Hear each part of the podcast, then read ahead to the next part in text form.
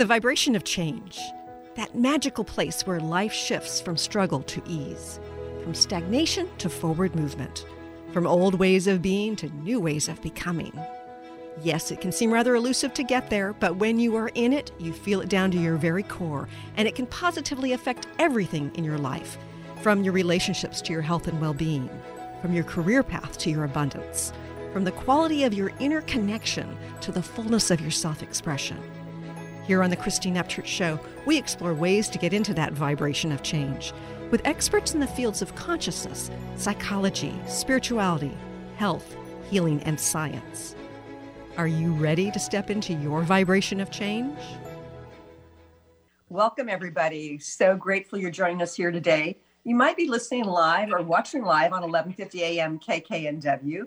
Uh, you might be listening live on transformationtalkradio.com or perhaps on Facebook Live or perhaps afterwards on one of the many podcasts. But wherever and whenever you're joining us from today, thank you for being here. I think you're going to be really grateful you've joined us here today. But before I introduce our guest, I'd like to say hello to the people behind technology.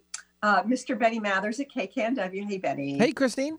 How are the kids doing? They are awesome. Uh, they actually have a dance-a-thon today, so we're getting uh, you know stretched out. I think later on, so we'll see how that goes oh, for fourth graders. They'll sleep, they'll, they'll sleep well tonight. I then, hope right? so. But I hope so. And Olivia, thank you for doing what you're doing at TTR. Yeah, thank you. Thank you for being here. and I'm I'm crossing my fingers. I'm having um, some catastrophic failure of my battery on my phone, and so we will see how this goes today. But hopefully, the technology gods will be with us. Um, I am so excited about our guest today. You know, I think oftentimes we think of ourselves as a product of our upbringing. And for many people, they never get beyond who they were as a child. But for many of us who, who strive to be conscious and grow, we sometimes evolve beyond our upbringing.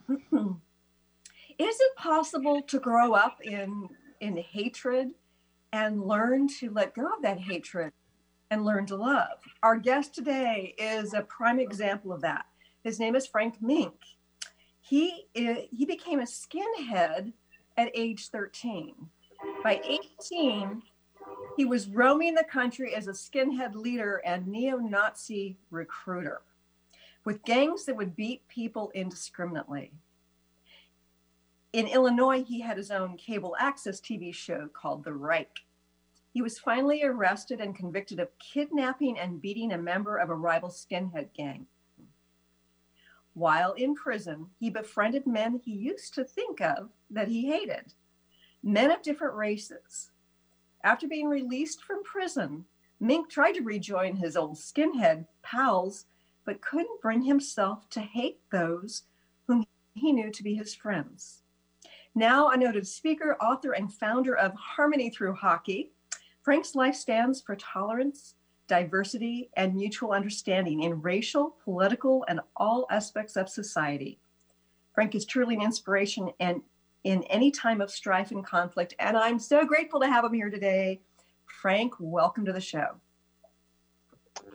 Uh, good morning and thank you. And uh, Shabbat Shalom to all your listeners. Um, uh, I'm sorry if you, while I'm talking, just so you guys know, there will be a train that goes by every once in a while and it'll beep the horn uh, my boat is docked right by like uh, a train yard. So anyway, um, just so we'll, we'll take it as whatever is getting spoken about at the time. It's it's the the universe's way of underscoring how important it is. Absolutely, that's my explanation point on everything. so Frank, your story is so amazing. Thank you. And it it it gives me great hope for our world because there's a lot of hatred in our world. Um, tell us a little bit about your upbringing and why you were in that realm of being immersed in hatred and and then being violent and and, and hating others you know um, so i grew up with uh, one of those stories you know a single mother south philadelphia uh, my she was an irish girl my dad was an italian guy who never i never really got to see much um, he my mom met you know my dad was like kind of the bad boy Rocky Balboa drug dealer guy in the 1970s. My mom liked the bad boy, and that's how I came to be. And so uh, I moved with my mom. I stayed with my mom, and, and we struggled. We were on welfare. I remember being embarrassed a little as a child, even like my mom would send me to a store with food stamps, and I was really embarrassed of that type of stuff. You know, yeah. pulling, pulling out food stamps in front of everyone in your neighborhood because your corner delis in South Philly know everything. So they would see me pull out food stamps. The hottest girl in my neighborhood would walk in right when I'm pulling out food stamps, and you can't pull out food stamps in front of hot girls, you know. So. Yeah.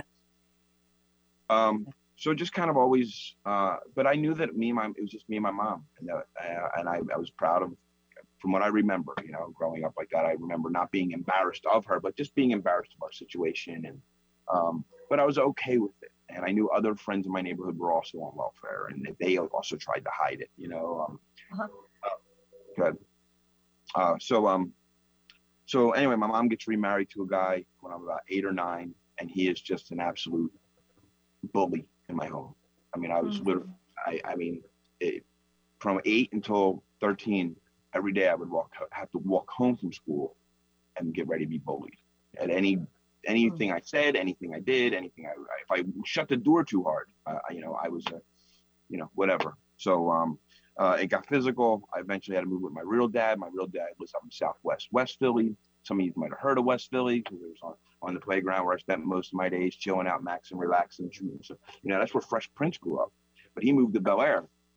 Right. Well, I I moved into that same neighborhood he moved out of in that show. Like, I mean, right around that same time, this dude moving out, and I moved into that neighborhood, and I had to go right. to an all black school.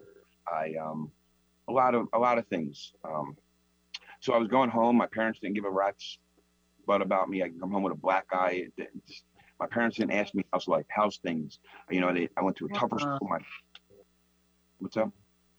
No, I just said, wow, that that that it, you came home with a black eye and they wouldn't even ask about it. No, no, and it's just not my parents' parenting style. You know, I was kind of this mistake between these two drug addicts and drug dealers and whatever, and that's it. So um, that summer, I got to get out of school. I, I, stopped going to school altogether. I cut every day for like the last two months of school. Philadelphia mm-hmm. school district was so bad they still graduated me. You know, I missed 40 something days of school in the last semester and they was like, whatever. Right. So um, my dad says I could do whatever I want for the summer. And that summer I went to get out of the city and I, I had a cousin who lived in Lancaster County, Pennsylvania, uh-huh. um, who were originally from South Philly. They're my mom's side of the family, but uh, they moved my cousins out of South Philly up to the farms, like truly up to like Amish people. Like it was mostly all Amish people where they lived. And these people were wow. like horse and buggies and and they really turned butter. Like they didn't do that reenactment. You know what I mean? It wasn't a reenactment for me. Like they really turned butter, you know, and it was kid, they, chickens and pigs and a thousand kids and they all do work. And it was like just National Geographic stuff to me. But my cousin who was up there was um he was a skateboarder punk rocker. I was a skateboarder punk rocker. I couldn't go up there to couldn't wait to get up there to go hang out with him for the summer and go skateboard and do whatever and get into ventures. And when I went up there, he was involved in this stuff and he had like newspaper articles about skinheads and neo Nazis and picture of Hitler on his wall and you know Confederate flags and and I remember walking in his room and just knowing that this was kind of different. And then my cousin came home and he wasn't a skater anymore. He was shaved bald and he had nice pants on. He, you know, he looked different. And then he started telling me about how he's for the white race and that this is all about the white race and every night all these other skinheads and neo Nazis would come over my cousin's house. My aunt kind of like let up a little bit. They thought that since my cousin was rebelling since he moved out of the city, and this is one of the ways he's rebelling, they were just kind of letting him hands off and hopefully just get through some phases, right? But now I come up there, you know, I'm spiritually sick, spiritually broken, and um, I would go hang out with all these older neo Nazis, and they would all talk about like drinking. You know, they would be drinking, and I would drink with them, and they would talk about girls, and then they start talking about black people, and I noticed they didn't know what the hell they were talking about. My cousin would say to me, and say to them in front of me, to all these big bad neo Nazis, he'd be like, You don't understand. I'm a little 14 year old kid. And they'd be like, You don't understand. My cousin lives in one of the worst neighborhoods in Philly. And, they, they'd be like, Really? And then they would ask me about it all the time. What's it like? And do you really take the bus with black people every day? You know? And I'm like, Yeah, I have to take the L train to school through West Philly. I, I yes, I take the bus with black people every day. And um, they couldn't fathom that just as I couldn't fathom if I sat them down and would be like, so you're going to tell me you see Amish people every day? Like, get out of here, right? It's perspective yeah. of living. Sure. But then guys asking me about my life or asking me about that stuff was someone asking me about my life because no one was asking me. my parents, my teachers, nobody said, "Are you okay, Frank?" When these guys were like, "Hey, what's it like to go to school with black people?" That was someone saying, "How's your day? How's your life?" Right, right. caring. Yeah. So I unloaded and I would talk with them, and I and of course, of course, I enjoyed being around them. They made me feel like I mattered, that my mm-hmm. life mattered for the first time. People listened to me, and so eventually we went to this concert hall. All these neo Nazis were there. I didn't know a lot of them because I only knew my cousin and his friends, but they were all friends with all them guys, and they were fighting all night long with everybody else in the club, and everyone was scared of them. And I, we were outside, and everyone was walking out at the end of the night, and everyone feared us. And now I'm 14 years old, sitting next to these big farm boys. Um, mind you, they're not Amish skinheads. I said Amish people. I just want everyone to make sure that there is no Amish neo Nazis. They're you know, very loving. So just want to make sure you, you don't think I'm standing next to Amish neo Nazis because they're just white boys that live in that Amish area. And I'm Right. standing with these farm boys, and um, people were feared them. And I seen it in their eyes as they walked by or stayed away from us. And I'm going to tell you, as a 14 year old athletic kid that I was, I love that. I bet. It's really deep down inside. I'm I, I stopped growing when my stepfather moved in. I stopped emotionally growing the day he moved in my home. And so I'm really just a scared seven, eight year old little boy in that body. And mm-hmm. I'm and when people feared me, I loved it because I had so much fear inside myself. I feared my Oh. parents. I feared my step parents. I feared my school. I feared if I was going to have enough food to eat today. And now Wow. somebody can fear me. I loved it. So that was the night they asked me to join, and I joined. So it sounds to me like you didn't have a tribe for the longest time, and finally you found a tribe, Mhm. and you've also felt respect, fear, and respect from others, Yeah. um, and that somebody cared about you, and and it's totally understandable, you know. Mhm.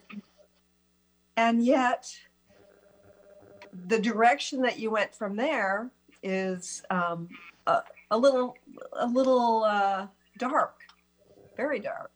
So tell us a little bit about as a skinhead, as a member of that tribe, what sorts of things you did.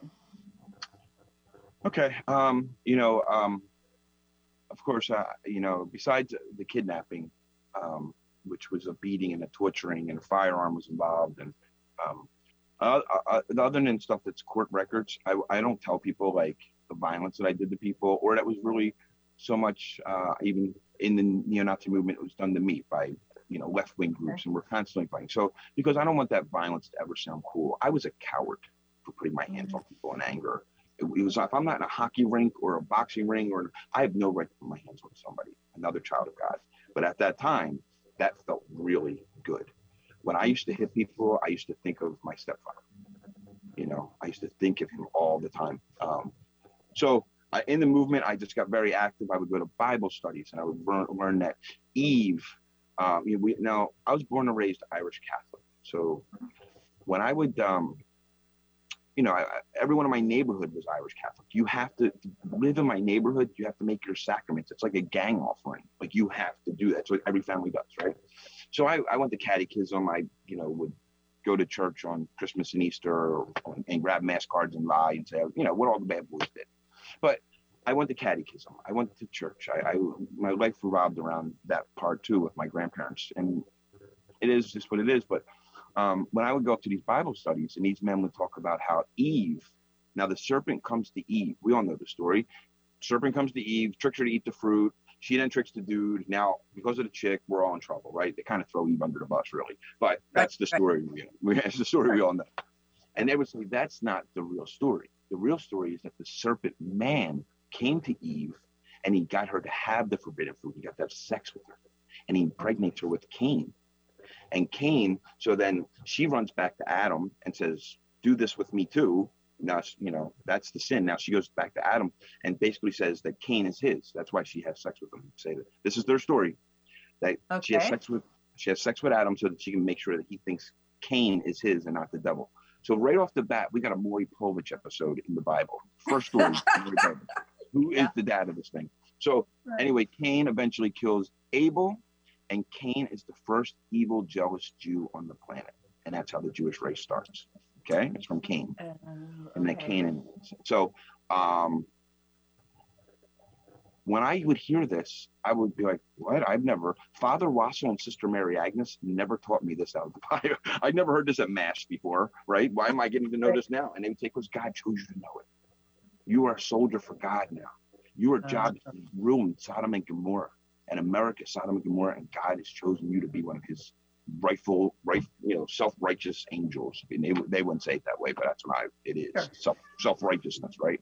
Uh-huh. But I, I, I love that. Like, so you're taking a welfare kid and you're telling me that I, I can have a gun now and they would give me guns and shoot targets and, and tell me that God has got me. Like, okay, like I was just starving a year ago. Okay, I'm down for And it's the same rhetoric and same tactics that are used to in get uh, jihadist kids. I mean, it's the same tactic.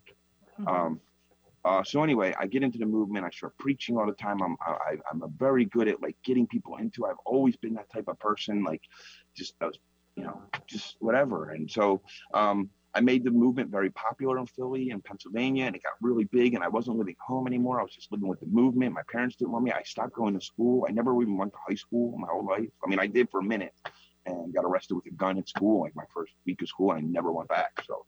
Um, this whole movement it provides everything in my life. It's my security, it's my blanket. and I will do anything for it. I want people to understand this. There's people like me. I'm a egomaniac with no self-esteem.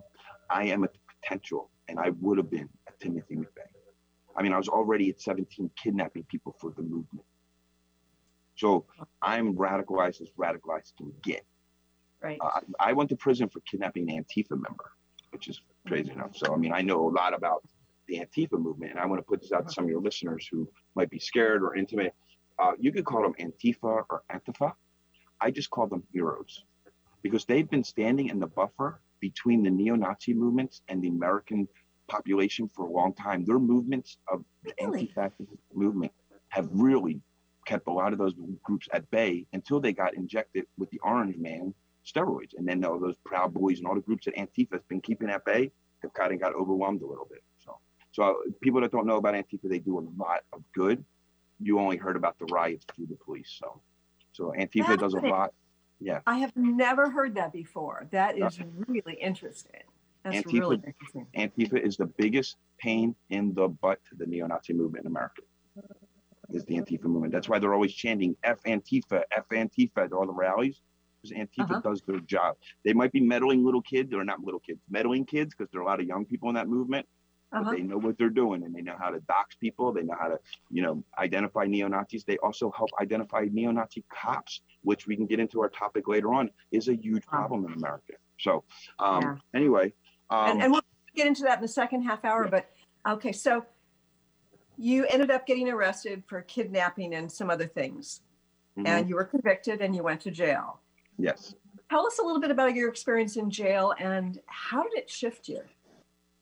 So, you know, I went to prison. Um, I was 17 years old. They're charging me as an adult this time in the state of Illinois. They were not, they were done playing with me, right? There was no more juvenile. When you're holding guns and kidnapping people, they're not playing with you no more. And, they- and they have every right to, right? I, I still question sometimes juvenile to adult, but whatever it happened, God, that's what God made happen. So I got charged as an adult.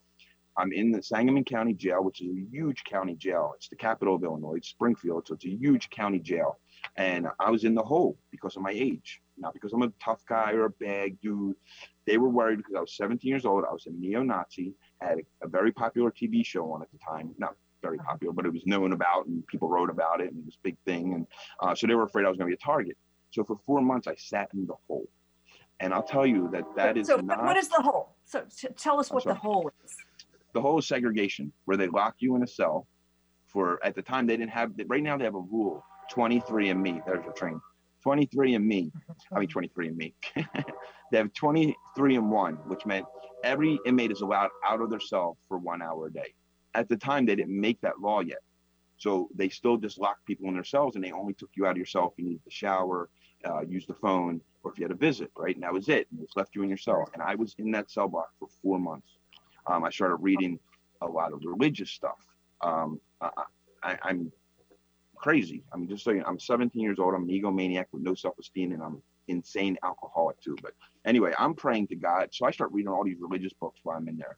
Now, this is Uh-huh. the same cell block where people would flood their cell with their own feces and people would change because it's the crazy cell. It's where they put all the, the people that can't act right. And I'm just in there for what they say is my own protection. Whatever, it's fine. But um, after four months, I'm talking to myself and everyone else is in that cell block. You start talking to yourself. It's real. It really Huh. happened. And but then I started reading a lot of the religious stuff. Let me get to that. So I read the whole Book of Mormons. I read the whole Book of Mormons. Um, I, I read parts of the Quran and um, and got it. It was the English translations and, and was like, okay, yeah, it's cool. Started reading the Bible again. And now I, I told you I've just been transformed to hate through the Bible. And I just remember I would hold the Bible shut and I would say, Yo, God. And I would have the binder at the bottom and the pages were up here. And I say, Yo, God, whatever's in this book you want me to find, and I let me find it. I throw my book on the bed and whatever page it opened to, I would read, right? But Uh-huh. really, I'm always praying to God, like, yo, God, get me out of this trouble. You know, like I'll be good tomorrow if you get me out of this. That's all I'm saying to him all the time. Like, please, God.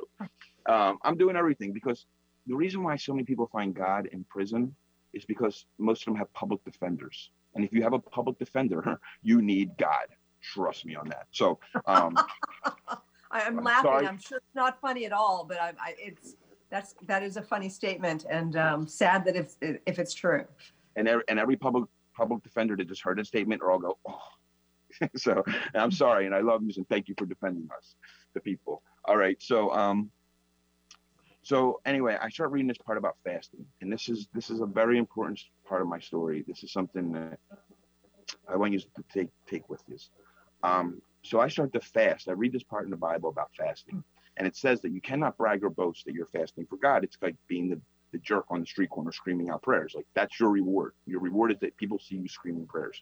If you go around and tell everyone you're fasting because God's your boy, then that's all you're going to get out of it. Is that people see you, oh, you're real cool with God. That's great. Sure. But It's you're it's like an ego based kind of Right. um, reason. Yeah. Yep. So so keep it to yourself, right? So I plan on doing that. This is like right before my trial. So I'm really praying to God to please. I'm saying, God, I know I'm going to jail because they have me on videotape of me kidnapping a guy. I know I'm not getting out of this. And so mm. I was like, please, God, I'm going to fast for three days. I want you to kill all the guards. I want you to pop down my door and I want you to knock down that wall and let me go home to them. If you're real, you'll do that, God.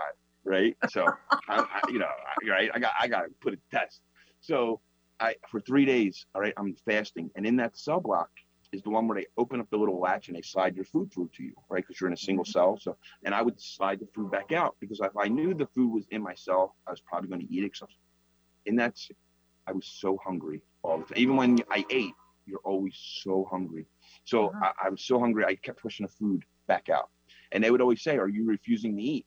Right. And they're not going to, they're not, they're prison guards. So they're not going to be like, when I say yes, they're not going to say, Oh my God, Frank, why would you, you should eat. You need nutrients. Like they're just like, Okay, you don't want to eat. And they take your tray and give it to somebody else. Right. Yep. So they started asking me, Why are you not eating? So I can't tell them. Right. So I'm just like, Mhm. well, be prepared. There's some stuff going down on Monday. So you might want to say your goodbyes, you know, but I'm not such, but, you know, like stuff's going down on Monday. So you better be ready. But I was just like, nothing. I'm not eating. And finally, the warden comes in. Uh, and he's like this guy that ran the county jail on Sunday. It was after I didn't eat my last meal that I'd already promised to made my mitzvah with God that I would not eat up until Sunday or after Sunday. So was Sunday dinner came. I said no, push the food out. My door pops open. It's like the warden guy, and he thinks that I'm on a hunger strike. He thinks I might be trying to harm myself because my case is a high profile case the kidnapping TV show. So he's like, "What are you doing?" And he's like, "Are you trying to harm yourself?" And and instantly I, I was like, "No." And he said, "Well, why are you not eating?" And I said, "Can't tell you." right? And he goes like this, "Okay, Mr. Meeink, um, I'll I'll cut you a deal." He said, "If you eat tomorrow, I don't know what you got going on, but if you eat tomorrow, I will let you out of the cell block and put you in general population. I think you can handle yourself. You'll be all right." And I, I was already planned on eating on that Monday, so I said, "Okay." like sure for him so let me tell you this is what happened monday morning i'm eating. As i'm eating he comes and gets me. I pack up all my stuff. I'm on i'm rolling a basket with my bed and my uh, mattress you know my jelly roll and all that. And in this moment this overwhelming sense of being came over me. I, I and it just said i'm not going to give you what you want. I'll give you what you need and i'll get you out of the cell block. Wow. and that was my moment. To this day, to this day, that wasn't what changed me as a neo-Nazi, but it started this. Because I'm going to tell you from from that day on, there's never been a question in my in my whole being that I know that he is real. I know it. We're a fact. So That's from that from that day on, I meet G, this black kid in the cell block on the, the general, who you know now when I w- went went and looked back over my life, I'm like, wow, like he did start to change me then. When I begged him and fa- and begged him, Yeah. all right, I'm not gonna I'm not gonna let you be the king neo-Nazi. Mm-mm. Uh-huh. I'm gonna let you be my servant though. Hold on. And so Right. I go through prison. I'm cool with black kids, but I still am a neo-Nazi. Just want everyone to get this straight. Like you don't go through prison being a celebrity neo-Nazi and get out of the movement like that. And I didn't feel I was getting out of the movement. I just thought that I was dealing with black kids because all my bikers friends and Aryan gang members were all bikers from southern and central Illinois all the black kids from Chicago grew up in cities like I did. So whenever there was a chance to sit around with G, because G was in my county jail with me, then he got sent upstate and I ran back in. So me and G knew each other real well. We used to cheat playing cards and spades all the time. Like, Uh-huh. um, so, so when I get, you know, I'm, I'm kind of cool with everyone in prison, but I, I, I, I play football and I stick with the black kids because the white dudes weren't good. Just being honest, they were a bunch of bikers who didn't know how to play football. I was a Uh-huh. football so some of the black kids would just on neutral days in the in the prison yard be like, oh, we got a ball game, and eventually they let me play. And eventually, I'm not trying to be a braggadocious, but I'm I'm a really good baller, like Okay. really good. I'm, I'm athletically built to jump like a, gaz- a gazelle. I mean, really, Okay. uh, unbelievably fast. It's so uh, playing sports always my thing, and so becoming friends with those guys just playing sports, talking about girls, because you can't talk to the older inmates about girls because they're going to tell you your girl is cheating on you while you're in there. But when I would talk to the yo- younger inmates who after we get done, they would tell you that because they want to break your will. They don't want you all in there all young, you know, older inmates see a young inmate getting out in a year, always talking about his girlfriend, wait until he gets out. You're going to real, real quick when they're doing 15 to life, they don't want to hear all that. They're gonna be like, you know what, your girl's, you remember your best friend? Yeah, your girl's with her right now. Get over it. Uh, like, oh, oh, they do it all the time. And it's just, it's a So, um, I have a daughter while I was in prison. And uh, the first two people I told, this is, I was still a neo Nazi. It's crazy as, as that sounds. The first two men I told, which was at the same time, were two black kids from my football team that my daughter was born in prison. uh, And I didn't even think, I never put that all together until years later where I'm like, wow, you know, it's the first people I told the greatest moment in my life to were two black kids I played football with, G and John. uh, uh. Or G, and- G, and, G and Tony, sorry. G. So we're going to go to a quick break, but when we return, um, want to hear more about this transition because you're in a very different, not only state of mind, but a very different mission now. And um, it's a fascinating story. But stay tuned, everybody, for more with Frank Meeink here in just a few moments. This is Peggy Snow, practitioner at Stellar Reflections, with a Stellar Reflections Minute. So many people these days are trying to find ways to relieve their stress. What happens to our breathing when we're feeling overwhelm and stress? When we tune in, we realize that we're either holding our breath or taking very shallow breath. To signal the body that all is well, which most of the time it is, sometimes all that is needed is a nice, deep breath to break the cycle. First, exhale to get all the stale air out by engaging the abdominal muscles and blowing gently. Next, take a nice full breath in, feeling it fill your body all the way down to your hips. Release fully and enjoy the freedom of movement. Notice how your body feels. Do you feel refreshed? Calmness is only a breath away. This has been a Stellar Reflections Minute. For more information about what we offer at Stellar Reflections, visit us at stellarreflections.com or call 425 999 9836. That's 425 999 9836. When you lose a child, you find yourself part of a club that you never chose to join. There is a way to find meaning and joy in your life again. Jen Ripa has created a six week sacred grief system, helping you let go of grief, heal with compassion, and understand what's available to you in the rest of your life. It can feel scary acknowledging that a part of you wants to move forward because you're not sure how to do it in a way that honors your child. The good news is that when you allow yourself to address your grief in a multisensory way, you can transition from sadness, regret, and hopelessness into a life that gives you peace, joy, and meaning. Jennifer understands with deep compassion how you're feeling because she's been there. For more information about the Sacred Grief course, visit thriveology.com. That's T H R I V O L O G I E dot com.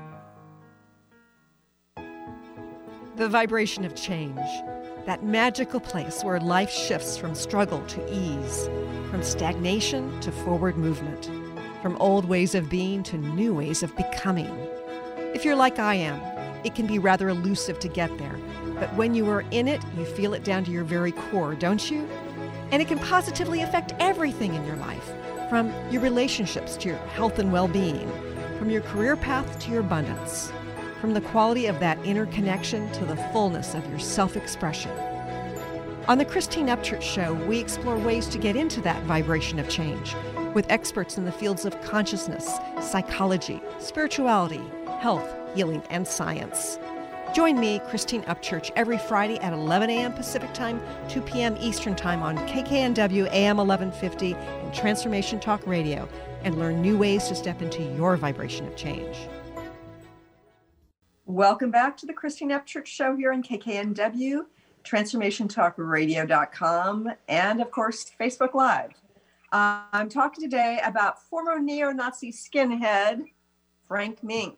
He is now a leader in the peace movement. It is an amazing story. So, Frank, you were talking about your experience in prison before the break and about how you, you were um, connecting with these young black kids who were also in jail. You were playing football with them. You told two of them about the birth of your daughter. Uh, tell us a little bit more about your transition because you weren't planning on, you know, leaving the movement, and yet somehow you managed to do that. Tell us a little bit more about that. Yeah, so um, I got out of uh, when I'm getting out of prison. I trying to rejoin my friends and rejoin my crew. I go back to Philly, and and my crew is pretty big there and the crew. And um, when I came back, my cousin, my other cousin, so now we have I have other cousins involved in this stuff too. Um, he was kind of running it, and when I came back, I kind of you know he kind of gave me the reins because I got him into it, and I got half the people in that crew into it. Mm-hmm. I, I, don't mean some ego. It sounds very egotistical, but I just being honest. Oh, that's um, yeah, truth. It's truth. So I come back and uh, start kind of just taking over the show again in Philly, and um, when you have a big swastika tattooed on your neck, and which I had, and skinhead written on my knuckles, and tattoos, which I still have to this day on top of my head. I have a big tattoo up here that says "Made in Philly." It's a cool tattoo. I wish I could show it. It's true. It's from my parents. Did the deal. So, all right, all right. Um, so, um, but when you're trying to look for a job and you have a swastika on your neck and you have an aggravated kidnapping on your record as an adult already at 17, now I'm 19 when I get released from prison. Um, uh-huh these are not good people skills, right? HR isn't like, oh, swastika on the neck, definitely hire that guy, right? So no, I'm not, nothing's working. And uh, a buddy of mine said he was actually a neo-Nazi.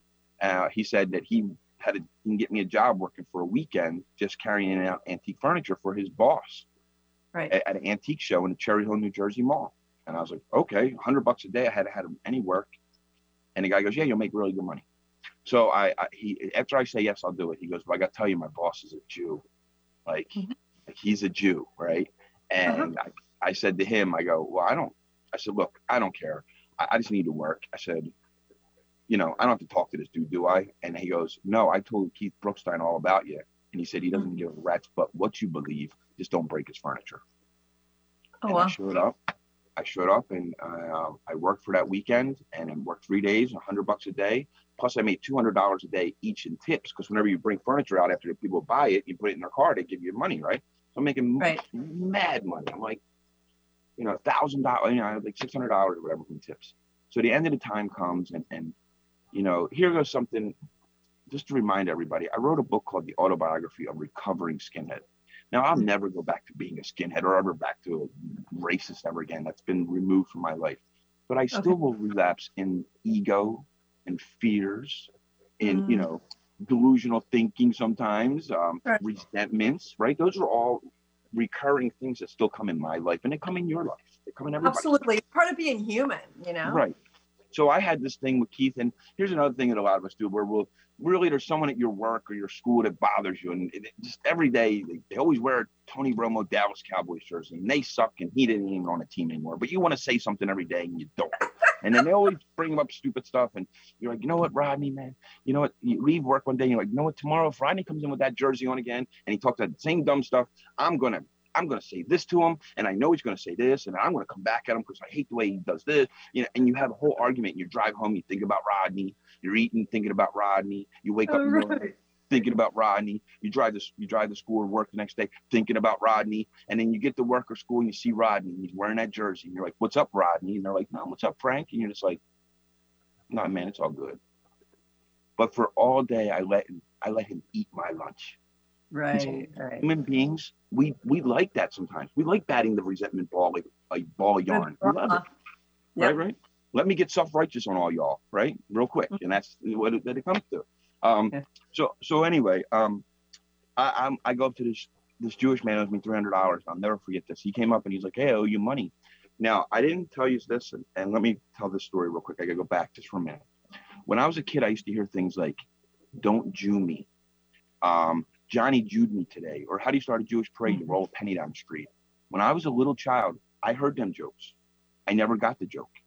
I asked my uncle, probably when I was about 10 or 11, about that joke because he said he went to the store. John tried to Jew him. Everyone laughed and said, Johnny always tries to Jew people. I said to them, What's that? What, why is that so funny? My uncle goes to explain to me and says, Well, uh, when the Jews are just notorious for money, and uh, he's like, and there's a whole. He's like, you know what? He stopped himself. He goes, you know what, Frank? You'll get the joke when you're older. I want to tell everyone my first neo-Nazi joke, my, my first neo-Nazi meeting. I'm sitting there, and they start talking about how the Jews secretly run the Federal Reserve, Uh-huh. and they siphon money off to start World War III, right? Um, that's what they're telling me. In that meeting, it unlocked the joke. Uh, 14 years old, it unlocked my uncle's joke for me. I Uh-huh. must know what the adults know. Okay, so a lot of my neo-Nazism days was very much spent against Jews. That's all we Okay. talked about. And, and and here's the great thing: now that I converted to Judaism and I found out my last name is Jewish and I have some Ashkenazi in me, um, what's great is I can tell people the truth now. I know hundreds. I, I my, my I, I date a woman from Israel. I mean, I, I'm immersed in Judaism. Um, I could tell you that they think six old Jewish men run the world. You can't get six old Jewish men to decide on where to eat lunch, let alone how to run the world. Right? And so, and I, we know, right? We're just human beings trying to make it on this planet. That's Right. it. We're not trying to. I mean, I, I, God. So anyway, you had um, Jewish, you had the Jewish boss who yeah. owed So you Jewish boss. So yes. Uh-huh. So so my Jewish boss, and I, sorry, I went off on a tangent there. No, Um, this Jewish boss, I, I he, he comes over to me and I'm waiting to argue with him, and he says, "How much money do I owe you?" And I'm waiting for him to try to Jew me, and I said, "You owe me three hundred dollars." And he goes, Uh-huh. "Oh, that's right." And he pulls out this wad of money, and he says, "Here's one, two, here's three hundred. He says, "Here's an extra hundred bucks. You're a really good worker." Mhm. So now I have like a thousand dollars. So he Right. says, "Hey, do you need a ride back to South Philly from Cherry Hill, New Jersey? Do you need a ride? I'm, I have to go that way anyway. I'll drop. I can stop in, drop you off." I used to live around where you, because I told him where I lived. He's like, "Oh, I used to be Jewish," and I, it was funny as I remember uh, an old synagogue now when he started to tell me, he's like, "Yeah, I used to be Jewish. I used to be me and my father's synagogue. Now I moved to the Northeast Philly, and but he was like, that was the '60s and the '50s, or you know, early '50s since when we moved away. Um, and since then, it's been Irish ever since, full Irish. Um, anyway, when he's dropping me off in that neighborhood, he says, uh, "What do you do for a living?" And I pointed to the swastika on my neck because I'm a passenger in the truck, so he could see it. I'm pointing to that thing, and I just said, "I do nothing, man." And he goes, "Well, why don't you come work for me?" And I went and I worked for this Jewish man. And my other neo-Nazi friend worked with him too. But he made me like a guy who always worked with him. Like there was a whole bunch of people that he owned a nice business. He had a great business, storefronts and refinishing spots. And, and and I would drive a lot with him in trucks to go pick up furniture and go pick up things. I was kind of the utility guy around there. And and we used to always talk and we used to read about the O.J. Simpson trial because we were driving a truck all day through New Jersey. And trust me, New Jersey Garden State my butt. It's the turn it's pike. You know, I was turnpike. I, I used to live in Jersey. I know all about that. Yeah. Yeah, I lived in South Jersey, so Philly. I lived in South Jersey, so yeah, I'm, I'm love it, but don't love it. Um, anyway, we would drive and uh, and we just talk about the O.J. Simpson trial and all the stuff in life, and and we just have these great conversations. And I was still a neo-Nazi. Like I showed up every day with a swastika. I showed up every day with my boots on, and just did my work and kind of really enjoyed this time. But I'll tell you, being an egomaniac with no self-esteem, which is what all haters are, is um, and and all thugs and gangsters, it's all the same. No, you know, egomaniacs with no self-esteem uh, were very dangerous. So I used to always say I'm stupid all the time. I say I'm so stupid, And one day Keith just, I guess, got sick of it. And I didn't even know I said it that all the time. But he just gripped me by the back of my neck and said, Stop saying you're stupid, you effing idiot. Let's go. And we got in this truck and he just unloaded on me. And he's just like, You're so smart. I hate when you say you're stupid. I didn't even know I noticed I say it that much. I noticed I said it, but he's like, Right. he's like, you know, he just says, I think you're one of the most smartest people I've ever met. And so when you say you're dumb, that makes me question how smart I am. And then he turned to me and said, The thing that got me, that stuck with me to this day. He said, Frank, dumb people can, and he goes, smart people can fake being dumb, but dumb people can't fake being smart. You just are. Mm. Uh-huh. He dropped me off that day Uh-huh. and he gave me my money, which I didn't think he was going to because I broke a marble top table. That's why I felt so stupid. And he still gave me my full pay and said, I'll see you on Monday. And I just looked at this man, just always kind. And he wasn't really, he was not religiously Jewish at all. He's very secular. But he was, he always said, "Oh, we they, oh, you what do you do to my furniture, right?" So, Upper East Coast, and Yeah. I just love this man. And so that was my final day. Like I had already stopped preaching against Black people and Latino people because of my prison experience. Like I just stopped kind of even going there with people. And then when I was at meetings and rallies and I heard people say things, I always thought, "Man, that's really stupid. That's not true." But then I would think also about when I would hear these young neo Nazis saying things that they thought were so brilliant and I think they're so stupid. I used to think I used to say that and think it was brilliant too. Yeah, yeah. Like I'm So- being my so I just got out. It's my day, my time. So, God told me. what, what is your mission now? My mission now is police reform. So I can guarantee all of your listeners, I can I will bet any of you right now that I can guarantee there's more than five people that I know that were neo-Nazis who all became police officers. And there's many, many more. And we're now un- un- discovering this. And I always knew it, but now it's becoming. That's why I testified in front of Congress uh, in August about Uh-huh. There's this infiltration of. They're not even infiltrating. They just want the police job because they like that arresting officers can beat the crap out of black people. They're attracted to that job for that reason. Let's call it for what it is. So my drive in life today is that we move forward with real police reform. We cannot trust who is pulling us out of our cars and searching our cars anymore. It's done. So no more searching our cars in America. No more bringing dogs around our cars. No more waiting for black people to cut through your suburban neighborhood so they can hurry up and pull them over and search their cars and make sure all the residents see, hey, we pull over black people around here. Make sure you know they're not welcome. Right. This is America. We, um, white America, for too long climbed into the life raft of America and we pulled the ladders out of the water so nobody else can get in. And that's the suburbs, and that's what the police protect. And it is time. It, this is this time in our life, and for everyone that says Black Lives Matters is a terrorist or a radical, we are a civil. It's a civil rights movement to stop civil servants from killing unarmed Black people and unarmed Americans. Period. That's what Black Lives Matters is about. It's about civil servants who have lost their servant heart towards us. And we mm-hmm. need to fix it. No more searching cars. No more bringing dogs around us. No more breaking our Fourth Amendment. It's a Fourth Amendment issue anyway that they broke. Their lobbyists and unions have broken the system. And just to point out one more fact this is a fact. The reason that they, with them breaking our Fourth Amendment the way they have, searching our cars and searching our, and just grabbing us and doing whatever they want, has built the mass incarceration system. That is, that's the correlation. Yeah. That we fix this, we slow down that mass incarceration. There are almost two, in the next year and a half, two years, we will have 2.7 million children of God locked up in this country. We will have Oh. we will have one and a half out of three women locked up in the world are locked up in America. It's already 1.3. Now it'll be 1.5. Out of three will, are locked up in America. The land of the free, home of the brave, such a super state, you know. No, we're tr- mistreating children of God. The system is mistreating children of God, and we're allowing it to happen and not no more.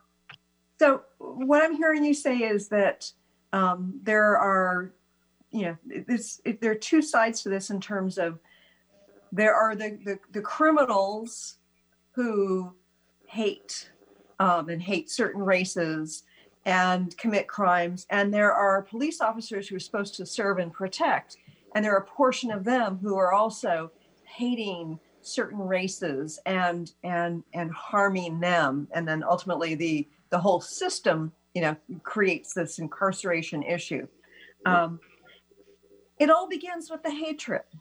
So Fear. how All do begins with we fear. heal that? Okay, It all so begins with fear. That's it. so and- how do we heal that? How, how Frank, how do we heal the fear? Um, you know, and I know that people think, first off, we always have God with us. God is just so everyone, God is nothing but love. He is not hatred. He is not judgmental of us. He just loves us. And he loves all of us. And I come to know that how much God loves me, even though I've broken every commandment.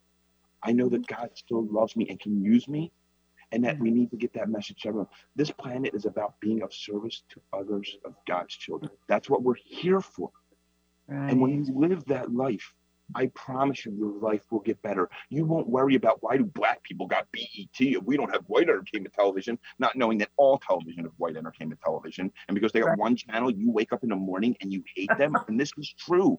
People really do wake up and go, they got BET. Why do they have the Negro College Fund? We don't have the white college fund. And we do have the white colleges funds everywhere. Sure. There are there are um, uh, grants and money and uh, scholarships to go to Irish kids in my neighborhood, right? They don't go and say white, but they say, hey, this is for poor Irish kids, right? Right. And that's okay. It's okay. No, no one's judging. So when they keep saying we don't have the white scholarship, there's Italian American scholarships. Yes, there are. We're just so sad and sick of looking at look at what they're getting. And I want to talk to people about one more thing about neo-Nazism, about all of this. But two things. One is I promise you this, if you can hear my voice, that Trumpism is idol worshiping. And God has warned us about that many, many times. He might not be a golden calf, but he sure is a fake bronze ass.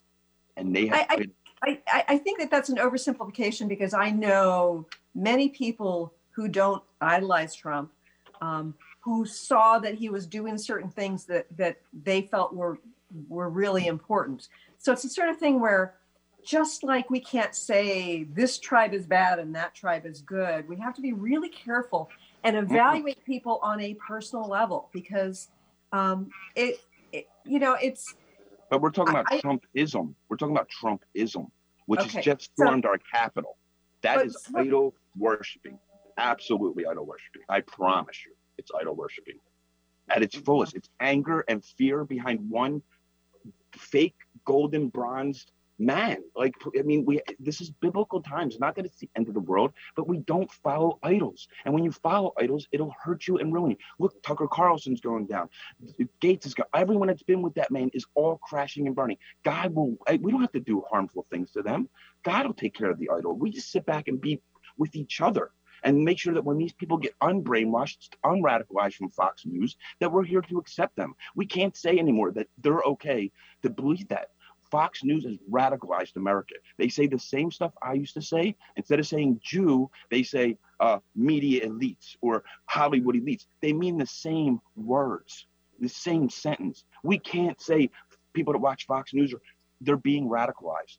Absolutely. and, and see from the like this this is a totally different topic but in terms of the medical stuff i'm a former research statistician i used to design and analyze clinical trials trials in medical research and as the covid stuff has unfolded and i said the word i shouldn't have said it um, i i've come to realize that these channels not fox news some of the other channels that i got news from for you know many years are also manipulating and lying. And it's the kind of thing where we have to get back to local community. We have to get back to connecting with people as individuals and stop looking up and, and having faith in any system, whether it's the medical system, the political system, the, the propaganda system, the, the news system. It's, it's the kind of thing where we have to put our faith in God or universal intelligence, whatever you want to call it, and not put faith in any of these other things and recognizing that even if we have had respect for them, even we do respect them, they're flawed. They are not God. They're all Yeah. we're all spiritually sick children of God. And every day on degrees of what spiritual sickness I'm in, or how do I when do I know I'm having a bad day? How much self-pity am I sitting in? How much Mm. self-pity am I sitting in today? That's how much I know if I'm having a bad day or a good day. And I'm gonna Yeah. tell you, I mean, but we have to be real about what's going on in this country, and that our we have a issue with the radicalization of the right, and and it's not MSNBC does not act like Fox News, and I'm bipartial and watch both. It, it, it, and, and I, I've watched both as well, and I'm saying from the medical perspective, they are. They're very right. radicalized, very biased, and so it may be in the in in a different realm. And I know that you're talking about um, human rights. You're talking about well, and there's issues with medical stuff and human rights, but you're right, right. you're talking about um, bigotry and and racial bias. Um, okay, before we go any further, that is that is seeped into our hardcore into our political parties now. Oh, absolutely. And and, and, and I want to say that parties are sick. All right, you know, as but, far as I'm considering, they're they're they're wings of the same bird. But you know? but I know, but but like again, we protest it because civil servants are killing unarmed Americans, other unarmed children of God. They uh-huh. protest because a con man lost an election, and we can't lose that sight. Yeah, well, we're not going we don't have time to go down that rabbit hole. And I want to make sure that people, first of all, know the, the name of your book and yes. your website before we run out of time. Yes, uh, Autobiography of Recovering Skinhead. Mm-hmm. And um, you can get a hold of me on Twitter at Frank Meeink or, you know, any of the social medias. Try to, Twitter's probably the best. So I'll follow you back. I mean, I'm not. Uh, and your website, and your website? Uh, uh, it's just, I think it's frank frankmeeink. Yeah, it's frankmeeink.com. So someone does that. Spell your last name. Uh, spell your last Meeink name. is yeah, Meeink is M E E I N K. Okay. M E E I N K. And and just so you know, I want you all to keep an eye out for in the next month in Rolling Stone magazine and a couple major newspapers. There will be some major stories breaking about the police and how we need to get real police reform on stuff that I've been working on. So just keep an eye out for that. And we're all going to get through this. We are all going to get through this together. Yeah, it's it's uh and I, I would love to find out. Can you tell me really briefly why you converted? Oh, absolutely. Oh, thank you for that question. Um, Judaism, to me, um, is just a path. Like God put His hand over a mountain, and He cupped the mountain, and He pulled His fingers up the top of the mountain, and we're all mm-hmm. just trying to follow them past up to Him. And right. this just happened to be the path that I found for the one true loving God. Um, and I also there's three major things that really wanted me to go to Judaism. One is the belief in a one true, loving, beautiful God. The second is um, all, that we're all His children, and it's our jobs to be on this planet. We're not chosen people to be better. We're chosen to always do good for God's children. Sure. The third is to always keep Shabbat. Always keep Shabbat. It's what, so what is beautiful Shabbat? to have that night. Shabbat is uh, for for Jews. It's Friday Friday night into Saturday, and it's our Sabbath, and and it's where you shut down. For one day you shut down everything. And i still will watch maybe like a god documentary but other than that it's reading torah it's understanding it's eating god eating a meal with god lighting candles celebrating that you have the greatest loving creator in the planet is with you when you light your candles mm-hmm. and do shabbat. And he's always with us but it just it, if i can shut my one day down and always make sure that i have that day with him my work ethic is better on the other six because I really shut down and I really dedicate my life to, to being a child of God and being of service to all of us. And it starts with police reform. We can't have this many. Yeah, that's uh, really important. I, I, I, wholeheartedly agree. Okay, um, we're just about out of time. 30 seconds or less. What's your final message? Final message is it's all about empathy. It's all about finding empathy for others inside yourself. And you can only do that by having God's love in your life. Mm. I tell you this: there's love and affection. Love is what God shows us. Affection is how we filter God's love onto other people. Hmm. Yeah. So get a lot and, of love and a lot of affection. And I want to finish with this message. Um, early, I mean, in your early in your story when you're talking about being a kid, um, because you that you said you were a mistake and put mistake in quotes. Mm-hmm. Clearly, you were no mistake. There's perfection in this and what it is you're offering. So thank you, Frank. Thank you. Thank you for having me on your show. And Shabbat Shalom, everybody. Uh, and blessings to everybody. I look forward to talking to you again soon. Thanks so much for tuning in today. If you'd like to empower yourself to step further into your vibration of change, please visit my website at christineupchurch.com, where you can learn more about my insights, upcoming events, and private sessions.